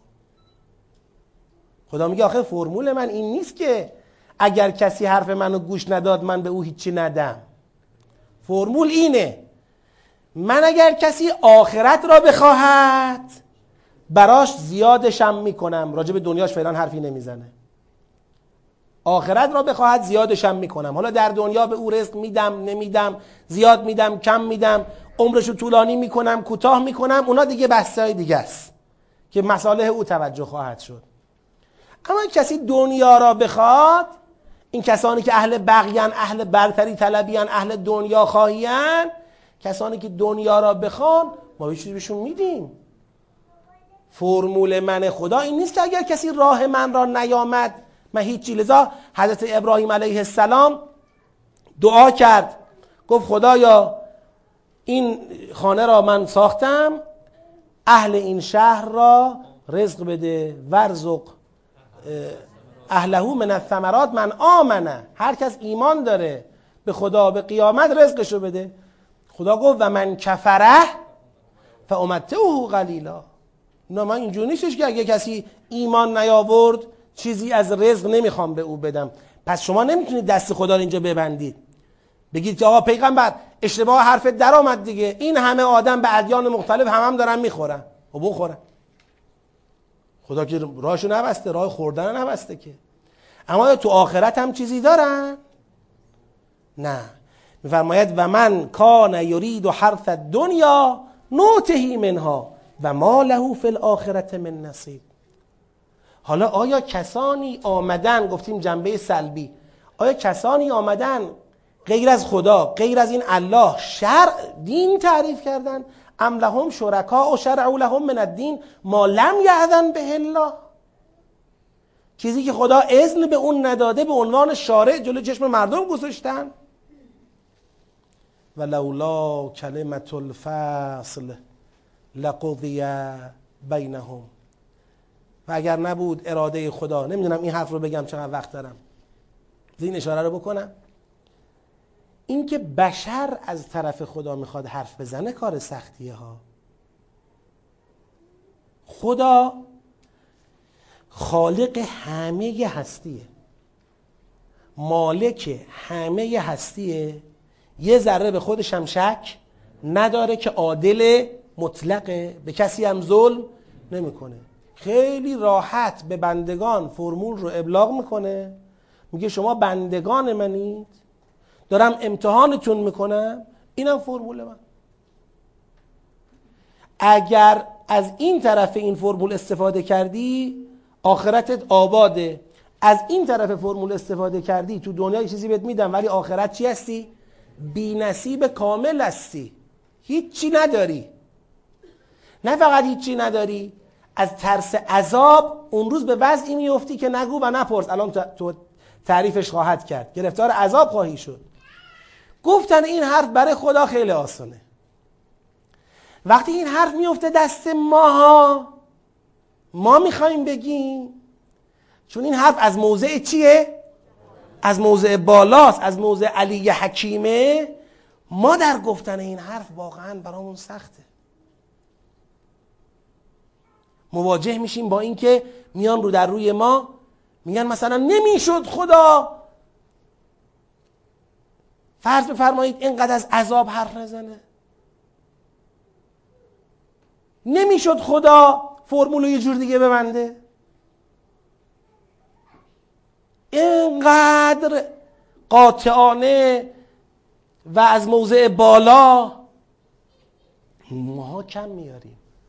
اینکه خدا به پیغمبر اون ظرفیت را عطا کرده و به پیغمبر میفرماد تو محکم وایسا در مقابل یه جهانی، نه یه نفر، دو نفر، پنج نفر، ده نفر، یه جهانی محکم در مقابلشون وایسا.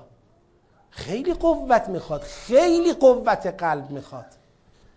اینکه این همه در قرآن کریم آیاتی داریم که بسیاری از مفسران میگن تقویت قلب پیغمبر، تثبیت قلب پیغمبر، اطمینان افزایی پیغمبر. این شوخی نیست آخه.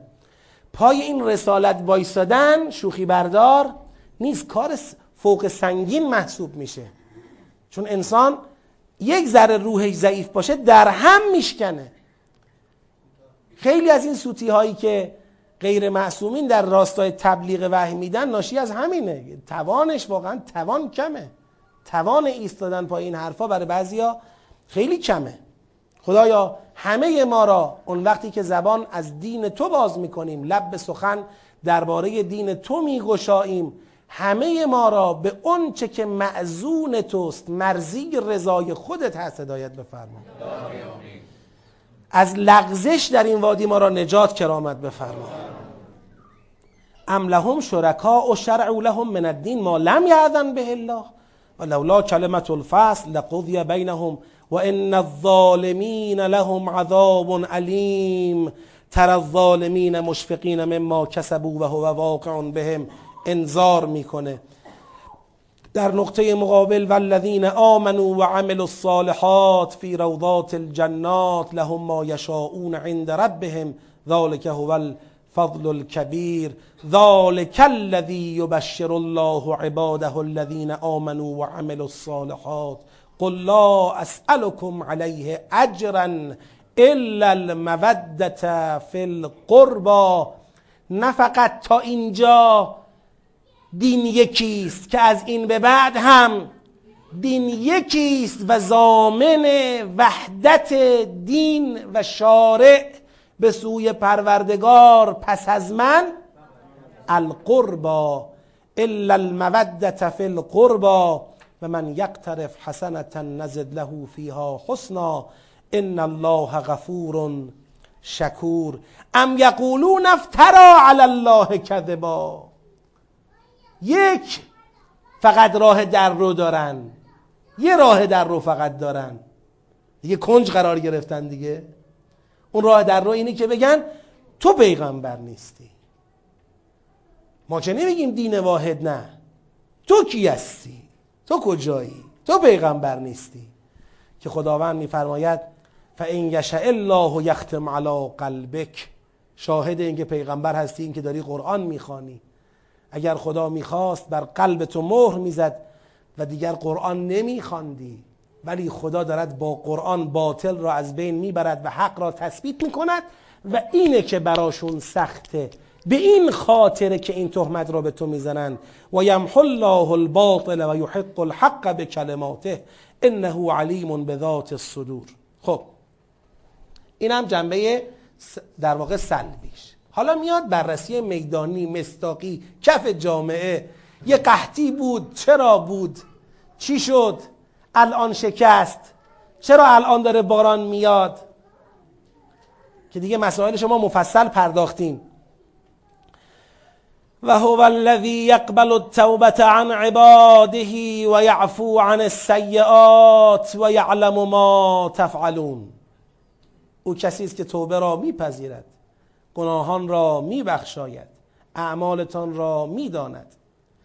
و یستجیب الذین آمنوا و عملوا الصالحات و یزیدهم من فضله.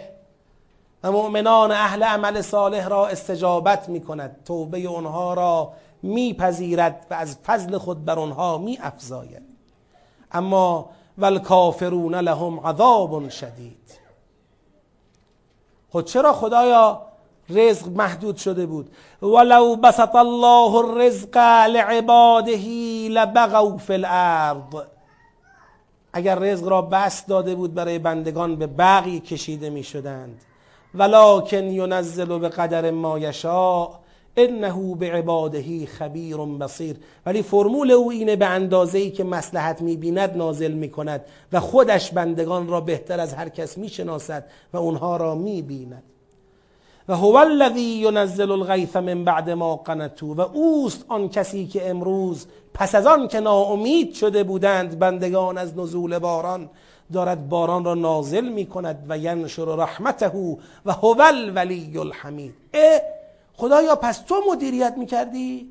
یعنی تو جلوی رزق را گرفته بودی که ما به بقی کشیده نشیم و الان توبه می کنیم قبول کردی و داری رزق را میدی؟ اینطوری است؟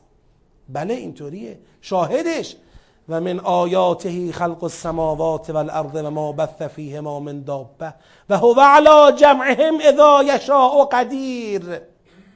شاهدش همین، من خالقم، من جنبندگان رو پراکنده کردم، هر وقتم بخوام جمع میکنم. این بهترین شاهده بر این که من مدیر رزقم.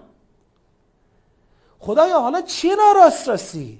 یعنی مثلا واقعا علتش ماها بودیم. و ما اصابکم من مصیبت، که این قحطیه در این سیاق، فبما کسبت ایدیکم، تازه و یعفو عن کثیر، خیلیاش بخشیده شده. اون چه که دیگه لازم بوده به شما برسه در قالب این قحطی به شما رسیده، راه دیگری وجود نداره. و ما انتم بمعجزین فی الارض و ما لکم من دون الله من ولی ولا نصیر. شما در زمین معجز نیستید، به جای خدا ولی و نصیری ندارید. یه شاهد دیگه، و من آیاته الجوار فی البحر کالاعلام ان یشأ یسکن الریح فیضللن رواکد علی ظهره ان فی ذلک لآیات لکل صبار شکور او یوبقهن بما کسبوا و یعفو عن کثیر. شاهد این که منم دارم مدیریت میکنم دسترسی کشتی ها و اهل کشتی ها به آبها و منافع آبهاست، که اگر بخوام متوقفش میکنم و حتی اگر بخوام به واسطه اعمالشون بگی غرق میکنم، تازه از خیلیاش میگذرم. و بدانند کسانی که در آیات ما مجادله میکنند که گریزی برای اونها نیست. و یعلم الذین یجادلون فی آیاتنا ما لهم من محیص. حالا که رزق دارد میاد برای شما نازل میشود، چون توبه کرده اید این را بدانید، فما اوتیتم من شیء فمتاع الحیات الدنیا، نکند نکند همین رزقی که امروز به واسطه توبه شامل حالتون شده شما را غافل بکنه. خود این متاع حیات دنیاست. و ما عند الله خیر و ابقا للذین آمنوا و علی ربهم یتوکلون. چشم بدوزید به آنچه نزد خداست. از شما توقع میره که دوچار بغی نباشید، بلکه چی باشیم؟ اینجوری باشید. والذین یجتنبون کبائر الاثم والفواحش. دیگه چجور باشیم؟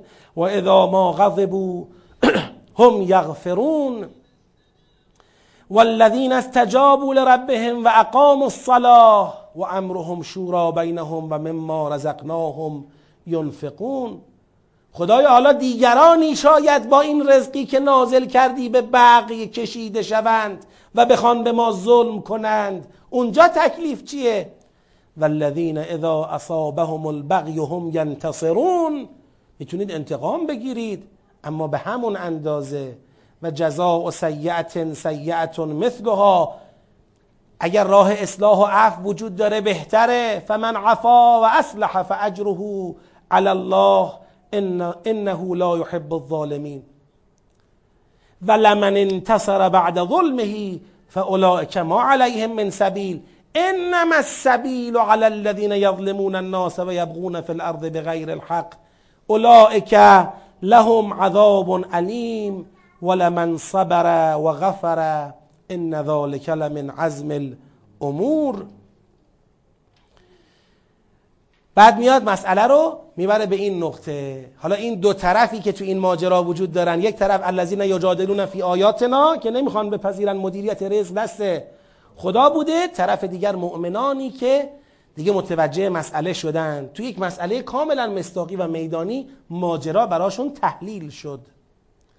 و من یضلل الله فما له من ولی من بعده و تر الظالمین لما رأوا العذاب یقولون هل الی مرد من سبیل. بدانید کسانی که خدا گمراهشون کرد ولی بعد از خدا ندارند و میرسد روزی که میبینی ظالمان را، بیا این کلشو ببر بیا میبینی ظالمان را بدید بهش رفت میبینی ظالمان را وقتی که عذاب را ببینند میگویند آیا راهی برای بازگشت وجود دارد؟ و تراهم یعرضون علیها خاشعین من الذل ینظرون من طرف خفی. میبینی که عرضه بر آتش میشوند، با ذلت زیر چشمی نگاه میکنند. و قال الذین آمنوا ان الخاسرین الذین خسروا انفسهم و اهلیهم یوم القیامه الا ان الظالمین فی عذاب مقیم. و ما کان لهم من اولیاء ینصرونهم من دون الله و من یضلل الله فما له من سبیل. این بحثم جمع شد. حالا بعد از اینکه جنبه اثباتی و سلبی و بحث مصداقی در اون اختلاف کامل شده، میخواد یه بار دیگه دعوت رو تکرار کنه. اون دعوتی که اینا از قبولش چه میکنن؟ سر باز میزنند و اعراض میکنند. استجیبوا لربکم من قبل ان یأتی یوم لا مرد له من الله. قبل از اینکه دیر بشه استجابت کنید. ما لکم من ملجأ یومئذ و ما لکم من نکیر. اون روز دیگه پناهگاهی نیست، اون روز دیگه امکان انکار وجود نداره. بازم اعراض؟ بله، بازم اعراض. فَإِنْ أَعْرَضُوا فَمَا أَرْسَلْنَاكَ عَلَيْهِمْ حَفِيظًا إِنْ عَلَيْكَ إِلَّا الْبَلَاغُ. بازم خدا میخواد براشون استدلال کنه، بازم میخواد ریشه یابی کنه. میگی میدونید چرا اعراض میکنید؟ کفورید، نفهمیدید ماجرا چیه. وَإِنَّا إِذَا أَذَقْنَا الْإِنسَانَ مِنَّا رَحْمَةً فَرَحَ بِهَا و ان تصبهم سیئة بما قدمت ایدیهم فان الانسان کفور. جوابش چیه؟ درمان چیه؟ فقط توجه به این نقطه است. لله ملک السماوات و الارض. این رو خوب بفهمیم. یخلق ما یشاء، شاهد میاره. یهب لمن یشاء اناثا و یهب لمن یشاء الذکور او یزوجهم ذکرانا و اناثا و یجعل من یشاء عقیما انه علیم قدیر. بحث دیگه جمع شد. حالا در پایان بار دیگر به اول رد العجز، بگید الی الصدر، بار دیگر به اول بحث برمیگرده. و ما کان لبشر ان یکلمه الله الا وحیا او من وراء حجاب او یرسل رسولا فیوحی باذنه ما یشاء. وحی شاخ و دم نداره، وحی همینه دیگه. توقع چی دارید از وحی؟ انه علی حکیم. و کذالک اوحینا الیک روحا من امرنا ما کنت تدری بل کتاب ولا الایمان ولکن جعلناه نورا نهدی به من نشاء من عبادنا و انك لتهدی الى صراط مستقیم صراط الله الذی له ما فی السماوات و ما فی الارض الا الی الله تصیر الامور. صدق الله العلی العظیم.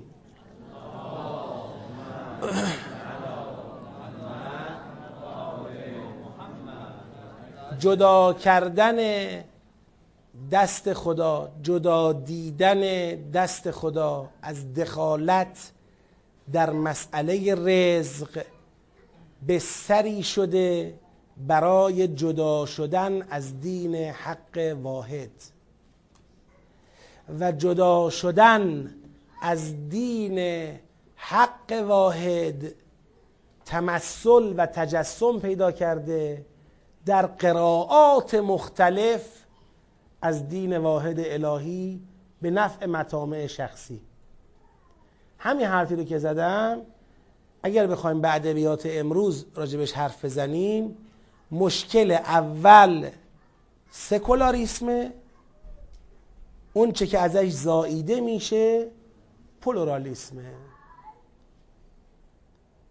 اگر میخوایم از هر دو نجات پیدا کنیم باید بفهمیم توحید در مالکیت و رازقیت اقتضا میکند توحید در دین و شارع و طریقت را. نمیشه که مالک یکی باشه رازق یکی باشه ولی صد جور راه بخوای از پیش خودت به سوی او چیکار کنی؟ جعل کنی و تعریف کنی و پیگیری کنی. ابناء بشر باید تشنکامانه به دنبال راه حق باشند. راه حق ده تا نیست، صد تا نیست، هزار تا نیست. راه حق یکیست و اون چیزی است که از دوران نوح علیه السلام راه حق است تا امروز و تا قیامت. قل لا اسألكم علیه اجرا الا المودة فی القربى. حالا که پایان سوره شوراست بگذارید از همین آیه یه توسلی هم بکنیم. حالا انسان بهتر میفهمه که چرا حضرت زهرا سلام الله علیها اینقدر بعد از رحلت پیغمبر و مشاهده آثار انحراف و اختلاف و تفرق بعد از اون همه زحمات چرا اینقدر غمگینه، چرا اینقدر مستعسله. آمدن به علی علیه السلام گفتن به زهرا بگو یا شب گریه کند یا روز، ما خسته شدیم. چرا گریه میکنه زهرا؟ چون پدرش از دست رفته، یعنی اون گریه های بلندی که یک شهر را میخواد بیدار کنه، یک شهر را بیتاب کرده، این گریه ها برای اینه که من پدرم مرده. کم بودن آدم هایی که پدرشون مرده بود؟ اینا که مظهر صبرند، اینا که مظهر استقامتند، قرار اونها هم بر مصیبت های شخصی خودشون اینطور گریه کنن؟ نه، او بر مصیبت شخصی خودش گریه نمی کنه. او گریه می کنه بر این مصیبت عظمایی که امت گرفتارش شد.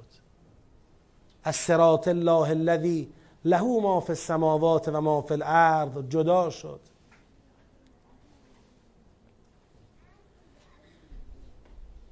جلسه رو شما آماده کنید، من روزه میگم ولی روزه حضرت زهرا رو نمیتونم همینجوری بگم.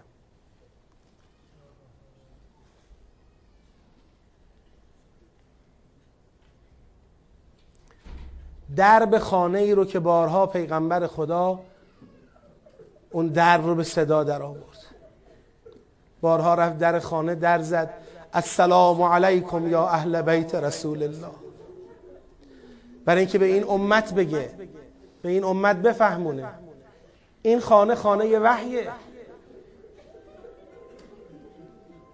این خانه خانه نزول جبرائیله، این خانه خانه زهراست، خانه ام ابیهاست، خانه اون دختریست که در طول رسالت نقش مادر برای پدری، اون دختری که بارها دید پیغمبر خدا با غم و غصه و اندوه و آه از طغیان بشر، از انحراف بشر، از جهل بشر برگشت نزد فاطمه زهرا. این دختر کودک، این خردسال، این دختر نوجوان در مقاطع مختلف، چه در مکه و بدتر و سختتر از اون در مدینه، غمخوار پدر بود. به درب خانه ادهیزم چه میکرد؟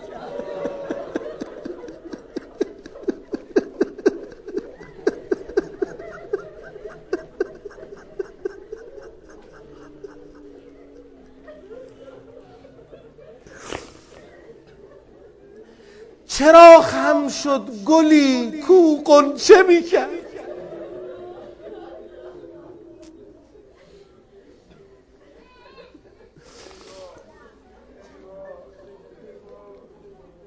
جلوی چشمان زهرا دستان علی رو بستن.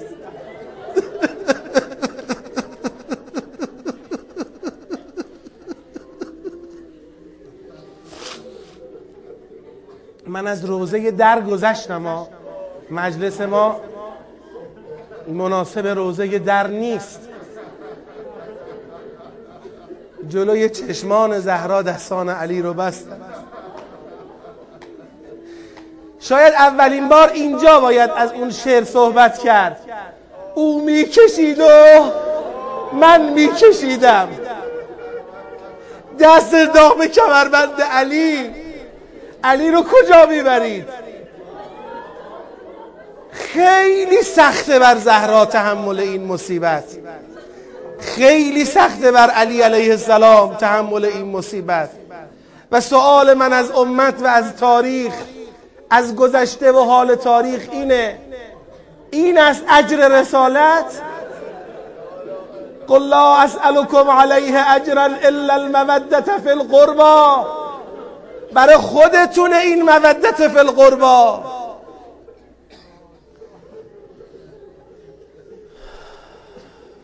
یا فاطمه من عقده دل وا نکرد،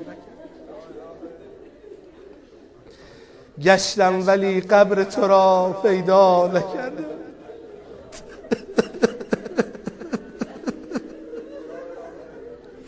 یک امت مسلمان نمیدانه قبر دختر پیغمبرش کجاست، قرار نیست بدانه. این شعار زهراست برای تاریخ. چشم انتظارم مهدی بیاید.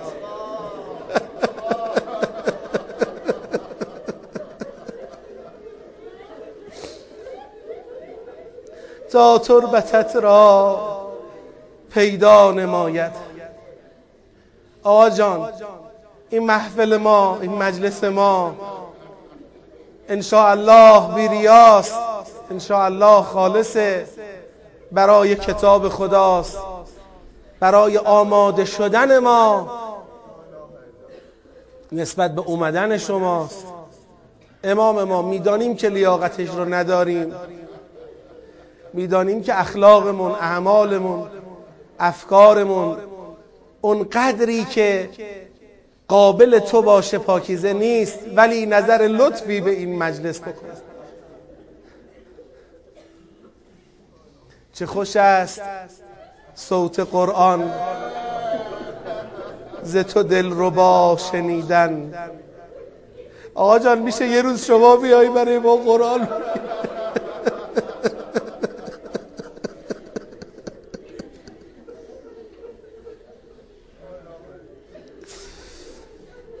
به رخت نظاره کردن، سخن خدا شنیدن.